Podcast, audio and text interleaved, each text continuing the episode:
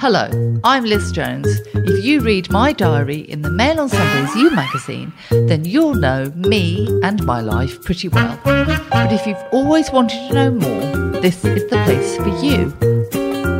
Welcome to Liz Jones's Diary, the podcast.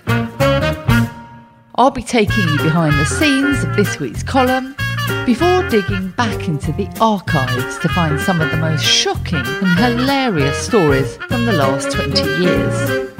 I'll be doing all this with the help of my assistant, friend, and confidant, Nick. Hello.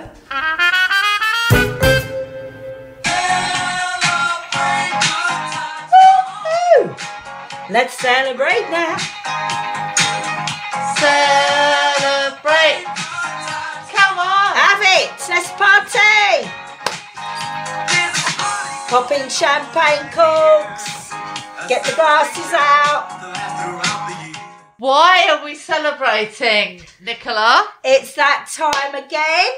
It is da da da. The Press Awards, the National Press Awards, the Oscars of journalism. And this podcast, Thee and me. ladies and gentlemen, is shortlisted for News Podcast of the Year. Yay! Celebration! Time. Come, Come on. on. Woo! We're up against The Spectator, The Telegraph, The New Statesman, The Guardian. How highbrow us? Highbrow, we're highbrow. Highbrow? We're highbrow. Considering, we're highbrow. considering we're we highbrow. the words moist. So, Very highbrow. a podcast that discusses front bottoms, yeah, Moist, Willies. Miranda Priestly, Yeah. David, Nicola's fatness. It's up against the most highbrow people in the universe. But when I told Nicola, she said, When's the ceremony? It's, it's in real First life words. now. Because we were shortlisted last time, but it wasn't in real life. And I won Columnist of the Year, obviously. Did no one know that? Is it? Is that something? Did, did anyone miss that? That you won columnist of the year? The first thing Nicola said was, so I told her it's in March. The first thing Nicola said was, Yeah. I'm not going unless I'm a size 10. Yeah. Yeah. This is going to be my one award ceremony my entire life, and I've got to have the dress. This But is she's not going unless it's a size 10. This So if she's still a size 14 or a 12, I'm going to have to lift the trophy on my own. On my own. Well, this is sort of like I've never been married, have I? This is my opportunity to wear like a, a sort of wedding dressy type thing for an award ceremony, isn't it? so I've already Because, uh, alerted the stylist. Alicia, Alicia, you're Alicia, on I need the standby. skims. I need the skims. Skims. You've got to buy skims. She can't hire them because it's underwear next to your moistness. So you've got to buy the skims. Mum. You've got to buy complete body stocking skims. Mine's going to have to go from my earlobes to my toes, isn't it? Let's face it. So we're shortlisted of podcasts of the year, and I'm sure that a lot of it was down to you, the listeners, for getting our numbers up. And Rosie. And Rosie, the and producer. Rosie, our lovely who, who protects all her faux pas. My mum did have some advice though on me getting thin for the, for the Oscars. What did your mum say? We'll have to sew your mouth up. Thanks, mum. Now, this week, I've been watching on Channel 4 I Am Ruth, starring Kate Winslet. And I'm a bit of a late fan for Kate Winslet. I didn't like her in the Titanic because I felt she was too big for Jack, really. She wore too much makeup. And if she'd been smaller, Jack could have got on the raft and not been frozen to death and died. Well, if she hadn't have been starfishing across the bleeding thing, I mean, she's she's on the raft like She Martin is the left. Jack dangling in the water. She pushed him off. I'm sure there was a little bit of pushing off. Who would do that to Leonardo DiCaprio? No, No, no, no, no, no. no, no. Kate Winslet, no. And I've had a lot of run-ins with Kate Winslet over the years. she's not really your friend, is she? she's not really my friend. And the BAFTAs, I was in the fashion pen, and you might think that being in the BAFTAs at the fashion pen is glamorous. It's not. they put the fashion pen outside the Royal Opera House at the end of a big marquee. So when it's raining, all the rain runs down the marquee and it drips on us. So I was in the fashion pen, frozen, being dripped on, and Kate Winslet comes down the red carpet. And because of the articles I've written in the Daily Mail about her, You shrunk. You hid. no, she said, I'm not going to go and speak to Liz Jones. And she wouldn't come and speak to me. So that's why I got that black actor who was in the Tom Cruise film. Which which Tom Cruise film? You got me at hello. Oh, Cuba Gooding one. Jr. Cu- I got one. Cuba Gooding Jr. instead of Kate Winslet because Kate Winslet couldn't come speak to me. And the only question I'd written in my little frozen hand being dripped on was, how long did it take you to get ready? So I said to Cuba Gooding Jr., how long did it take you to get ready, Cuba? And he said about five minutes and that was it. And he thought I was mad. No. Although if you'd have said that to my ex-boyfriend George, how long does it take you to get ready? It would have been about three point five hours. Was he a gay man? No, he wasn't. He was Greek. And we blow dried the hair and we poured the Kouros over ourselves and we were in the bathroom much longer than me. So Anyway, I man. loved her in Mare of Easttown, and I loved her in I Am Ruth, and she plays a mother who's got a teenage daughter who is so rude to her and shuts herself in her bedroom and is monosyllabic. It made me think, thank God I didn't have children. Thank God I didn't have children. Did you watch it now? I did watch it and I, I really enjoyed it. But in I Am oh. Ruth on Channel 4, Kate Winslet is dealing with a daughter who has body image issues, but she's constantly taking Instagram photos of herself and posting them online. Yeah. This will sort of lead to the archive, really, which is my first ever piece in the Daily Mail. But what I can't understand is, as someone with body dysmorphia syndrome, as someone who's been a very severe anorexic, someone with, so I never look at photos of myself, I don't look in the mirror, I have all the lights off. If you hate your body, why would you take photos of it and then be upset by all the comments? I think it depends on your reasons, wasn't it? Because when I was anorexic, my, my thing was I wanted to be thin. There was no sort of underlying thing, of, you know, emotional thing that I was trying to hide from that came out in my eating. I wanted But why was this girl putting pictures of herself on Instagram? I think she's just trying to validate herself somehow. This this pressure on social But it wasn't with the explained in the programme. No, I, I think what I found interesting about about it was the dynamics between the mother and daughter, and the the the mum, you know, sort of was trying so hard. It doesn't come with a manual, does it? When you have children, it, and it made me appreciate what my mum went through when I had issues, and I was a grumpy teenager, and I had these issues with sort of hiding that I wasn't eating or throwing up what I was eating and stuff and I could see the sort of that the, the balance reenacting where my mum would try and be really sort of nice, come on, let me help you, to getting very frustrating, saying just just bloody eat something, or I could see that all. It was very. But as a teenager, very. I would not ever have considered talking to my mum in the way this girl talked to Kate Winslet. And also, there's a lot of blame put on social media. There's a lot of blame put on Twitter, TikTok, Instagram, etc. I personally don't think we can totally blame social media because when I was anorexic, I didn't know the word anorexia existed. No. I didn't know a single other person who did it. I wasn't copying anyone. I made it up by myself. I didn't know anyone else who did it. I didn't know it had a name. I didn't post pictures of myself. Girls, I think what we don't appreciate about young girls is we're so clever and we're so manipulative, we're so devious. We will do stuff to harm ourselves all by ourselves. We Yeah, don't will. need Elon Musk. We don't need Instagram. We don't need Tik- don't, don't need Snapchat. We don't need any of those things. We will come up with it by ourselves. And I didn't know anyone else who starved themselves. I didn't know it was a thing. I thought I invented it. So I think it's slightly easy to blame social media. And I admit it can be very inflammatory. But I think what we need to address is what is it that we're not giving young women, me, the girl in I'm Ruth. I thought the actress was brilliant. Yeah, I did. I did.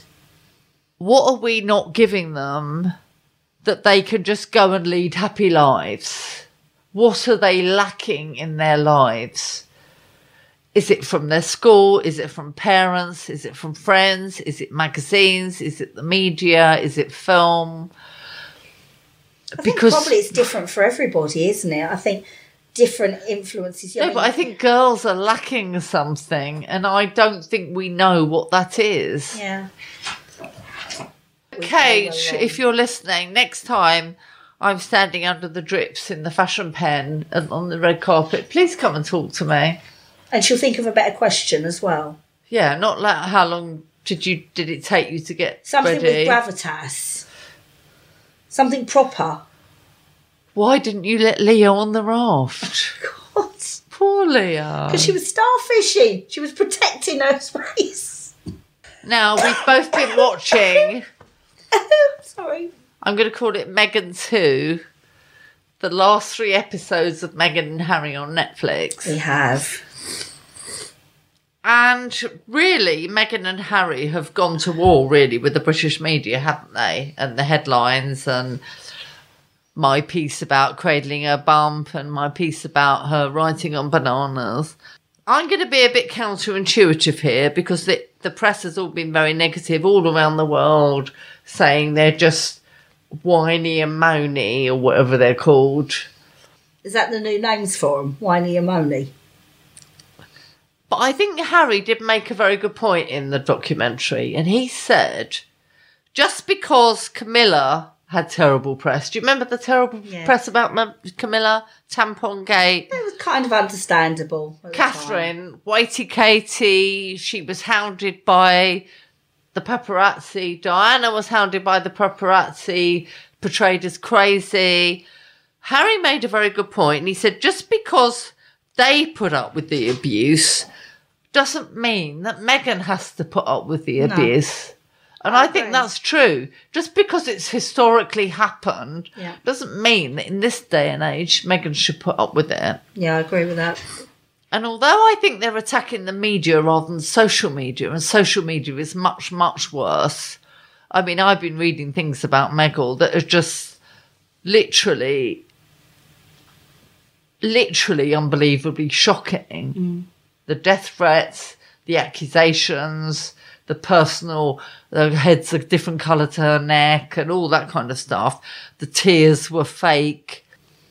I would say to people, unless you've experienced that from people who aren't named, you don't know who they are, and I've had death threats. Yeah, you have. You know, when I went to the refugee camp in Somalia, I had death threats.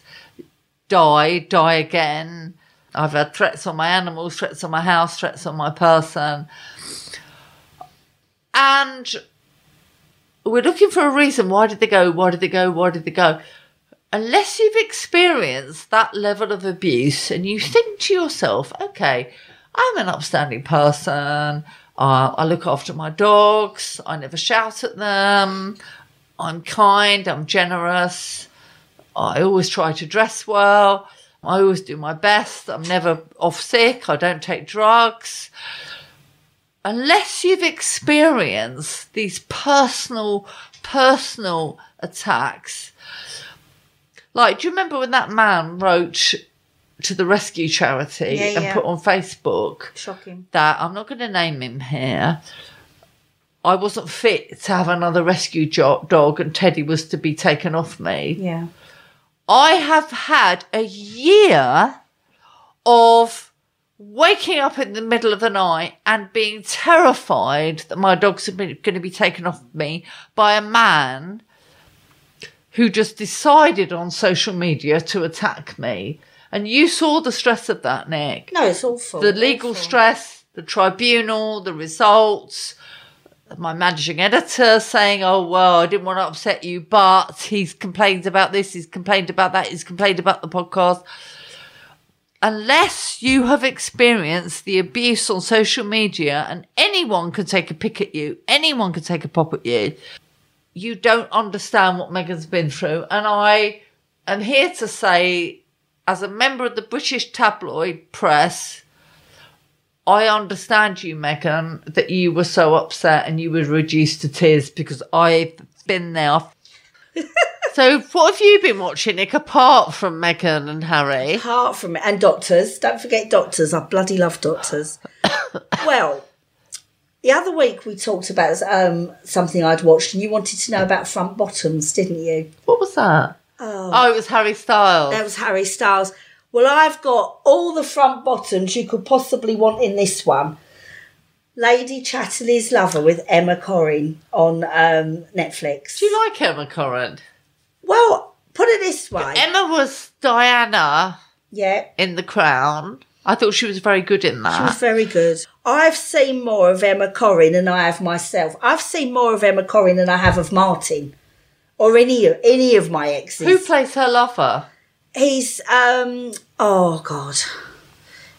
Bring on Google. Is he handsome? Do you know he is handsome? And he I have to say he was very good. They were all very good in it. They were all good. But Emma Corrin does steal the show in in this one. I mean, did you ever see the TV series with Sean Bean? Lady Chatterley's Lover. Yeah.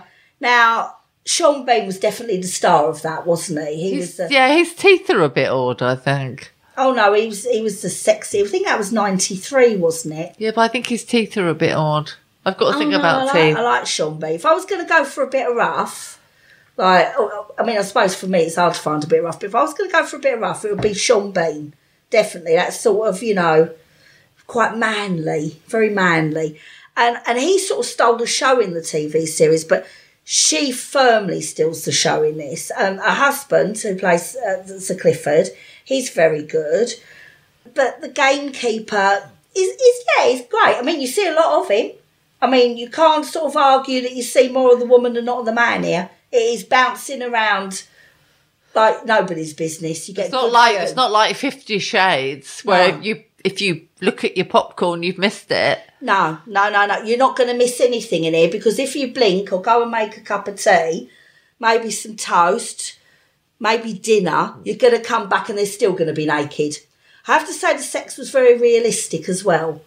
Very realistic. It was over really quickly and it was quite uninspired. Do you want to hear this for its column, which is very, very, very highbrow? Is it highbrow enough to be award winning? Come on, Jones, you've got to pull it out the flipping can now. Because if we don't win, I'm blaming you.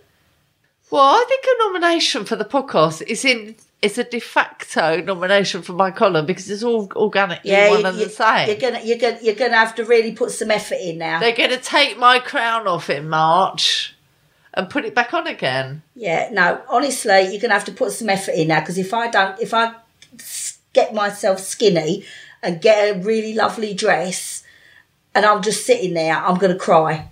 I'm gonna cry. You, you're just gonna have to produce the goods. We was robbed. We were robbed. So the column this Sunday in You magazine. I know where my bread's buttered. the man from the Midlands who contacted me then sent me an internet entry that states I was born in 1951. Do I need to be upset any further? Refused to be deterred. He's just sent this. Hi, Liz. Twice you have warned me that after I see your columns, I won't want anything to do with you. Smiley emoji. I read the latest column and it didn't put me off. I think you would be fun to know. oh, dear God. And who knows where it may lead? I'm in York shortly and would love to meet you over dinner. Second smiley emoji. How old is he? 12? He obviously hasn't read the entire Liz Jones oeuvre, such as I hired a private detective to find out whether my then husband had called the cow whore baggage in New York. I wrote that David took an old e tablet out of his wallet during dinner with my boss. It had fluff on it. I wrote that my husband never gave me an orgasm or a decent Christmas present. He gave me a DVD of the L word. Another year, a random DVD from Lost. I never understood Lost. Do you remember Lost? They landed on a Yeah. island in a plane. Naveen Andrews. Yeah, and they were lost. Naveen Andrews. Yeah, yeah, yeah. Do you know I have a crush on him? I, I think we all know that. Naveen Andrews, if you're listening, I think that's highly unlikely. I'm free on Christmas Day. I revealed that David spent twenty one ninety nine on my engagement ring. To put this figure into perspective, I spent 30 euros every time he ordered an espresso at the Plaza Athénée in Paris. I pretended to be David on Facebook to argue with his ex. His ex was arguing with me as she's a mother and a grandmother. And I said to her, Listen, love, every child adds 10 years. It does. What happened to me then? Is it every dog adds 10 years to me? Every beagle. every beagle? No, every beagle's at least 20 years. I could go on over a million words of bile. I'm still deciding whether to, or not to meet him. He just sounds like an ordinary bloke. Nothing wrong with that, but I deserve something more. Someone interesting and accomplished and funny. Right, so okay, so basically, if he's read this before you meet him, it may not be an issue now. But this is coming out after I should have met him. Oh, okay. I was going to say, because he may, he may read this. Don't confuse the timeline. Okay, I won't I'll shut up. I've just had some bad news. The house I put an offer on, the dilapidated Georgian townhouse, is deemed unsuitable for a mortgage as it's next to a dentist, i.e., a commercial property. What are they worried about? Drilling? If I do want to still proceed, I'll need a 25% deposit and we charge an interest rate of 9.5%. It's not like it's a nightclub, is it? It's dentist. a dentist. It's not like it's like got bouncers and drunks falling out of it at 3 a.m. It's galling, isn't it? That our entire focus from, say, the age of 11 is finding a boyfriend, getting the clothes, the body, the car, the career, the interesting anecdotes or antidotes in order to attract someone halfway decent. When all the while we should have been focused on owning our own home, financial security. It's deliberate, surely, that there's a raft of industries designed to distract us from Jackie magazine to the diet, dating, and travel industries, rom coms, cosmetic surgeons, the Gucci catwalk, skincare, makeup brands, Instagram, and on and on and on and on. Why did I spend my redundancy when I was sacked as a magazine editor on a week in Florence, expressly to impress my boyfriend, who elected to stay in the room to watch football and refused to wear a jacket to eat on the terrace? If someone, a man obviously, hadn't invented the Hollywood wags, I'd doubtless be today mortgage free. Anyway, the new man from the Midlands persists. Do you prefer a Friday or a Saturday evening and somewhere close to where you live? I can either pick you up. I don't want him to know where I live. No, that's a no. Absolutely not. Or meet at a venue. I'm really easygoing.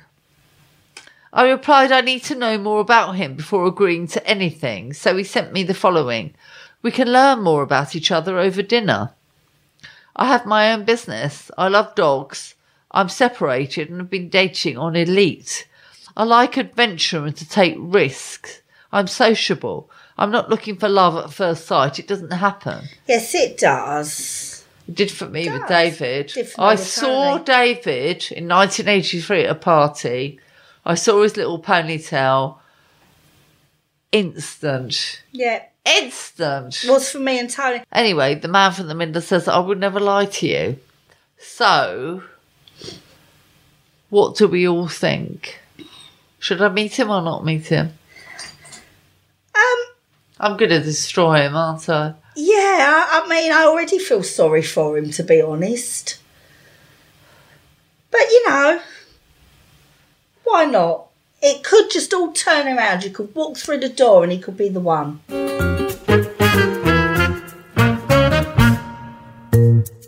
You can read this week's diary in full in Mail on Sundays You magazine. Do you want to go to the archive? Let's do it. This is the first piece I wrote for the Daily Mail. May the it's going to go down in history. This May the fourth, two thousand.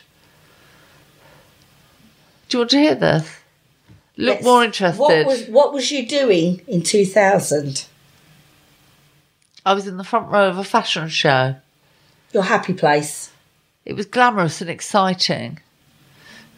Magazine editors and fashion directors were there, famous photographers, movie stars, Liam Gallagher and his couture clad wife, Patsy. Do you know there's only six degrees of separation between me and Patsy? I'm not going to tell you what it is. I knew all the models' names, their beauty routines, and who they were dating. I idolised these young women. I wanted to be just like them. Fin- finally, finally, here I was, years later, about to meet them. But sitting there in the front row as editor of Marie Claire, watching girls with no buttocks and no breasts, with their hips jutting and collarbones shining, I was shocked. For it isn't until you actually see models up close that you realise just how thin they really are. After the Galliano show, I went backstage. That was Dior, Galliano for Dior. I went backstage to meet the new supermodel, the curvy model of the moment, 19 year old Brazilian Gisele Bündchen, to give her a hug. She felt like a bag of bones. Many of these girls are naturally tall and skinny, and not all of them are thin, but most women simply aren't built that way. Yet the constant bombardment of images of women well under eight stone has in recent years become even more prevalent. You need only to look at the number of bony bottoms and scrawny necks making their way up the red carpet at the Oscars, and it affects all of us to some degree. Indeed, no one knows better than me what effect the current ideal of extreme thinness can have on young women, because I've been anorexic for most of my life. And even though my eating disorder is under control, not a day goes by when I don't count calories or punish myself for having indulged. If I have a dinner in a restaurant one evening, for example, I still don't allow myself to eat anything the next day. And it all stems from a childhood spent desperate to be like the models in magazines.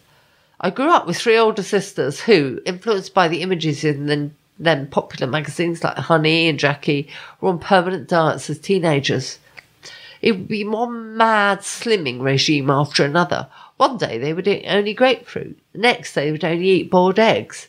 I remember pummeling my sister Lynn on her bottom with two table tennis bats. Pummel, pummel, pummel, pummel, because we believed that pummeling her with table tennis bats would make her lose weight. Oh, It was only a matter of time before I followed suit. And at the age of 11, I announced that I would no longer eat toast and marmalade in the morning, or biscuits or bread. It was only nimble that I would eat. Do you remember that? She flies like a bird in the sky. but nimble is she only flies like a bird. because it's so small. A slice of nimble is smaller than the palm of my hand. That's why it's bloody lower calorie. Being on a diet was something my sisters and my mum didn't take too seriously because they never kept it up for long. So the fact I only ate banana sandwiches entire time in high school, I was excused from school dinners. The smell made me retch.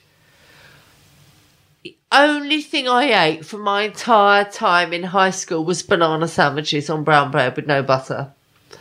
Oh God, no, no butter. Oh no. people didn't really understand eating disorders back then. My addictions to magazines started in 1975, and I spent hours scrutinising every beauty and fashion spread, longing to be as thin as the model they featured. It was then my eating disorder took hold. I lost more and more weight. I was certainly under seven stone. So that nobody would notice, I dressed in baggy clothes and thick jumpers. I avoided people hugging me or touching me. They'd find out how bony I was. That is true to this day. I still hold men at arm's length.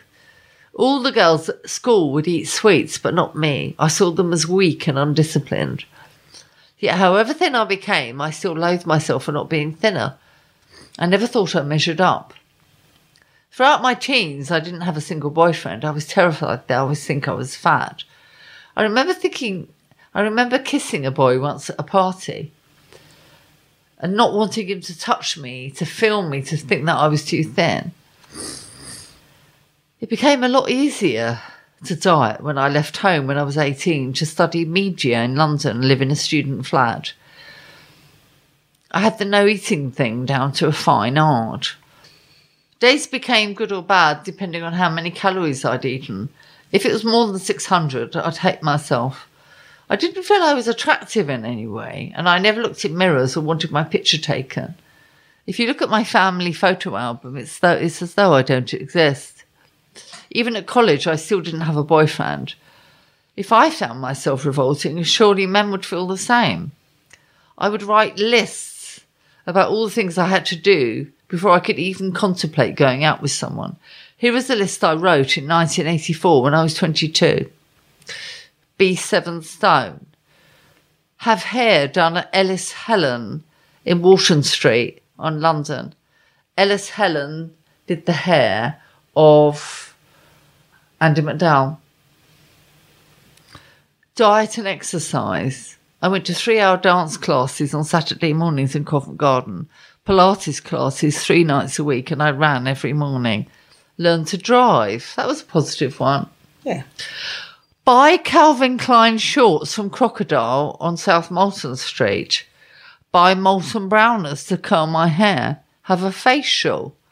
Have electrolysis. These last two were significant. When you're surviving on 200 calories a day, you're not pretty. My body thought I was dying my periods stopped altogether. I've only ever had one. My skin was terrible. I was always weak and tired. I started to have panic attacks when I went on the tube and I thought I was going blind. I finally thought, I'm so scared, I need to go and see a doctor. I was 26 and I should have been enjoying myself. I was so weak, I would black out when I stood up. My doctor forced me onto the scales, and when he saw how little I weighed, he sent me to St. Bart's Hospital in London. I was seen by an, a consultant endocrinologist who just said I was dangerously underweight and I had to eat three meals a day and have snacks in between. Yeah, right, I thought, like that's going to happen. That's really, really just not helpful, is it? No understanding at all. I told myself I was healthy. I didn't understand why they wanted me to put on weight, and I refused to take their advice. I devised a method of deceiving them. I had to be weighed every month. And so in the week leading up to the weighing, I would eat peanut butter sandwiches on my lunch break in Hyde Park. I would always wear a large overcoat by Paul Smith and I would fill the bottles full of lemonade, which I'd emptied and filled with water. The nurses never spotted it. The day after the appointment, I would be back on one Loseley yogurt a day. This went on for years and years and years. I never had a boyfriend. To burn off calories, I went running every morning and night. I wouldn't go on dinner dates in case someone made me eat. I didn't want much of a social life because that would mean I wouldn't be able to regiment my time, fit in the dance classes. I never drank alcohol because it contained too many calories evening meals were a low fat muesli with low fat yogurt. I never wanted a relationship because the thought of a man seeing me naked was abhorrent, terrifying. I didn't want to get pregnant because I didn't want to have to get fat. After Company magazine, I began to write for newspapers and other magazines about film stars and pop stars and fashion. So now I was no longer just admiring them. I was part of their world. I was promoting it even though I was involved in the industry, it genuinely wasn't until I landed the job as editor at Marie Claire that I realised just how distorted the images can be. Now that I'm the editor, it's my job to study the sheets of po- photographs taken of models and celebrities and choose the perfect image. But even then, it's not deemed perfect enough. I sat in the art department of my magazine and saw how the men in the art department whiten the eyes of women's eyes and remove their pimples. We soften shadows under eyes and ease wrinkles. We remove blisters from feet and smooth foreheads. It began to dawn on me that I was perpetuating the unrealistic images that had made me so ill, and I began to feel unease. Hugging Gisele, hugging Gisele was the final straw, and I came back from Paris deeply ashamed that I'm encouraging more young women to feel dissatisfied with themselves. I'm not saying we shouldn't publish pictures of beautiful women because we like looking at them. They're inspirational, aspirational, inspiring, sexy. They cheer you up. I'm just saying that the women we do photograph should look healthy and happy in their own skin.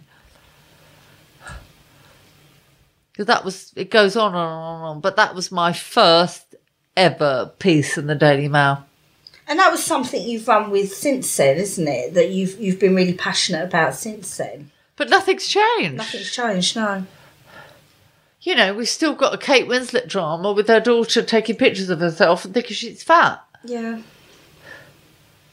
What is going to change this? What is going to change the fact that women think the way they look is the most important thing? It's not. It's not. It's not.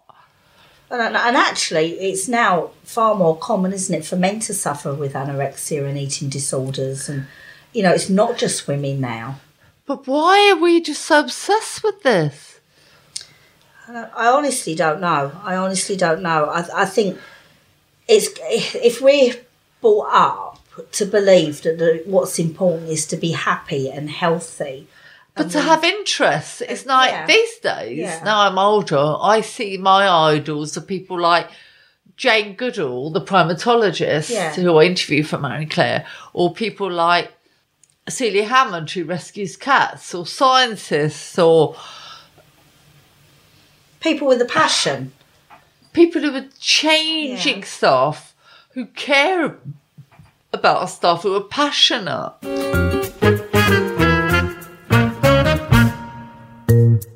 Every week, lots of you get in touch telling me what you think about my life and my decisions. So I think it's only fair that you get to have your say here on the podcast too. If you'd like to get in touch, then go to lizjonesgoddess.com or tweet me at lizjonesgoddess. So we've got a reader's letter this week, Nick, from someone who isn't called David. No, we have, which really made me laugh, so I had to include it. It's from Martin. And Another Martin, Another not the Martin. I don't think it's my Martin, but if it is, I gift him. I don't want him. I gift him. Um, he says, Hi, my name is not David and I do not live in the Midlands. As someone newly separated, well, if it is my Martin, he hasn't told me. Just wanted to say thanks for making me laugh today and for the education in terms of how guys come across as complete dicks. I've always enjoyed reading your column and wish you luck. That's their mission, isn't it? To educate men how to be better. Come on, Martin, send me a private message. Well, that's it from us this week. If you enjoyed listening to Liz Jones's Diary, the podcast, why not visit mailplus.co.uk forward slash subscribe to get access to all our podcasts, videos, opinion pieces, and more. I'll be back next Sunday, but for now, I'm Liz Jones. And I'm Nick. Goodbye. Goodbye.